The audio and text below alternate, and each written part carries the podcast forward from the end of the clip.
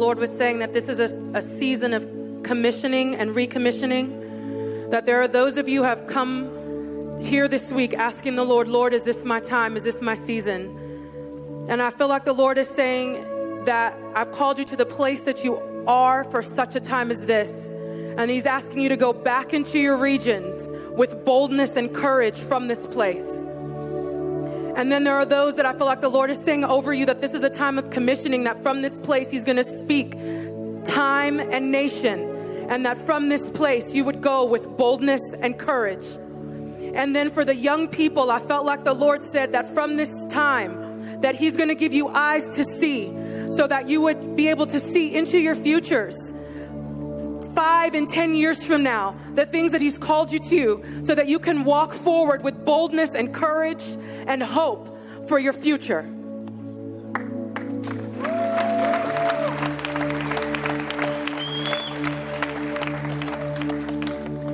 For these last two weeks, I've sensed God say to me, What do you see? And in the spirit, I saw a whirlwind and was reminded of the whirlwind in Ezekiel chapter 1. What stood out was that this whirlwind was described in the likeness of the glory of God, and in the center was four living creatures. I believe that there's a whirlwind that is going to blow through us and every partnering church with NCMI. It will be a whirlwind of God's presence and a whirlwind of God's glory, and there will be times when it'll appear like an eagle and we will go through doors of opportunity open to us with fresh eyes to see with clarity and vision and to know the bigger picture of what God is doing in that situation. But there will be times when the glory will come with the face of a man, and we will have to be prepared to lay down our lives, to pay the price, and deal with our self preferences for the benefit of God's purposes. There will be times when we will have to roar like the lion of the tribe of Judah over the strategies of the enemy that will stand in our way to hinder what God wants to do. There will be times when we'll have to plow the new ground and work hard with what will appear to be like no reward as the face of the ox is revealed.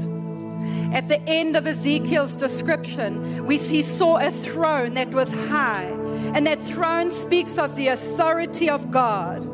And even as we move forward, for those that have known God intimately, they will experience the authority of God in a new way. The authority of God will be established to open situations that have been tough, to open up doors of opportunity that will swing open wide. And we will see the miracles and the wonders as God displays His authority through us those who desire it, those who have eagerly anticipated it, and those who hunger to know Jesus will see and experience the Lord of the nations, Jesus Christ, take his place in our lives and through our lives like never before. God is asking us, each and every one of us, what do you see? It is time for us to look with the eyes of faith because what we see we will become. What do you see?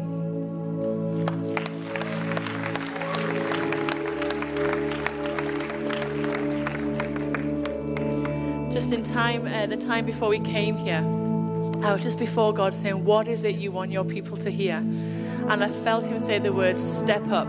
Will you step up to the call? Then I heard Him say, Step in. Will you step into the calling I have for you?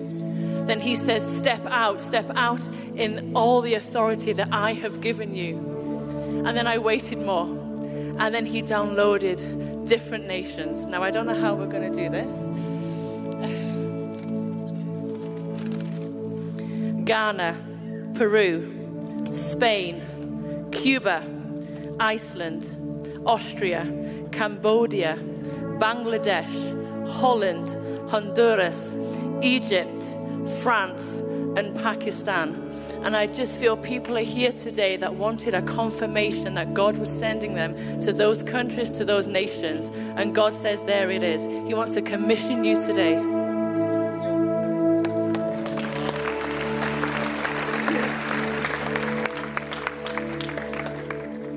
There was a people that was set free by the offering of a lamb by a loving father, and they came into the wilderness in preparation for what God had in store for them, and they were given manna every day. God was teaching them a faith that would last them 24 hours, a baby faith, a beginning faith, a faith where they would take up in the morning, believe, and on the next morning will be met again. But then, as they crossed into the promised land, the manna stopped. And they started having to believe for a season and not just for a short period of 24 hours, for a day. And I believe God is saying for us as a people, we have believed for His provision. We have believed in the beginning of our faith. We have believed for 24 hours for the start baby faith, the baby steps. But it's time for us to come into a season where we need to believe not only for 24 hours or for a day or for a short period of time, but where we have to invest and toil and work for a season because God has got a harvest prepared for us, but our faith has to sustain a season and not just a day. God is saying, Would you be willing to toil and work? And invest and lay yourselves down for a greater thing than just a provision in the next day, but for a harvest that'll be more than enough. We're coming into a season where God says there's a fire coming that'll awaken seed for such a time as this. But in that seed, we're going to have to toil and work for a season and grow up and mature into a faith that'll toil for a season because God wants to bring a harvest that we have not seen before. Something that'll break open in ways that we've never seen before. Something that'll be more than enough. But we have to mature as a people into a faith that believes, even if we don't see the fruit the next day, even if we don't see the provision the next morning, we have to have a faith that will push through and persevere and keep on laying ourselves down and pouring ourselves out, even as Paul said, like a drink offering for the offering and the, the, the harvest that will come in a later season. Lord, we want to come and see and mature and grow into a greater faith where there's a season of toiling for the harvest.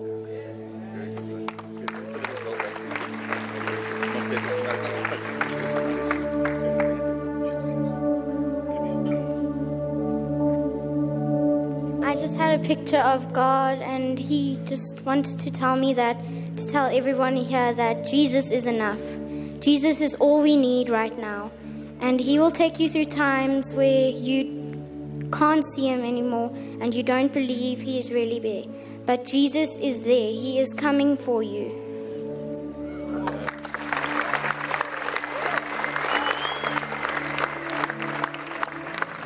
The voice of your Father singing over you.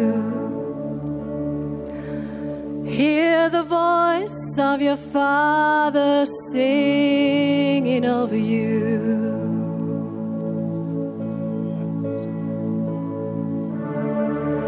My children,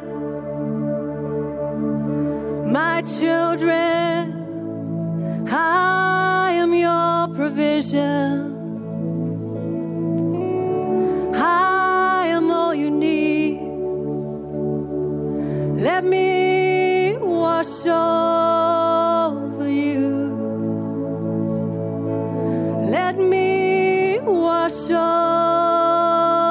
Over you and see the love of your Father. See the ways of your Father. See the steps laid out before you. Feel my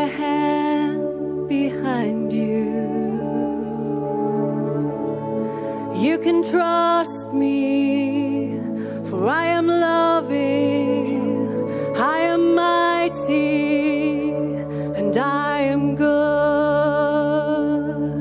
and I will lead you, and you will follow into the inheritance I have for you. Let your Father sing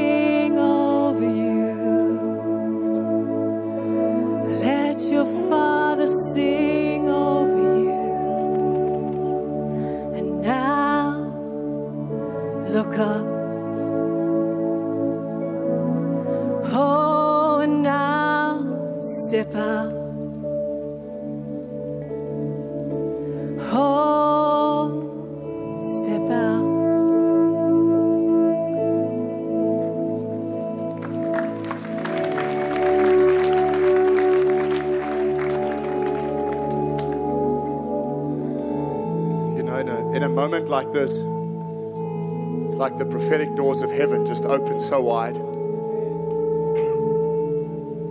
There are many more words,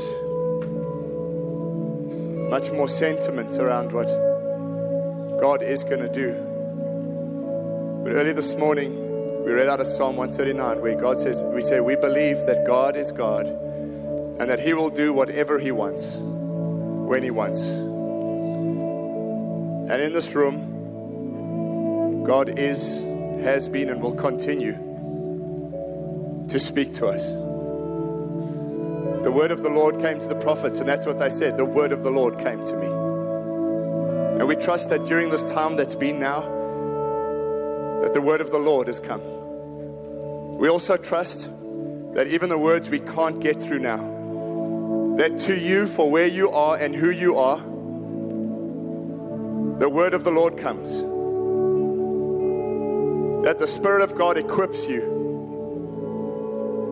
for the difficult tasks, whether it's to go or whether it's to stay. And Lord Jesus, we know that you turned to your disciples and you said to them, If any of you put your hand to this plow and you look back, you are not fit for service in my kingdom. And we say to you this afternoon that we've heard you.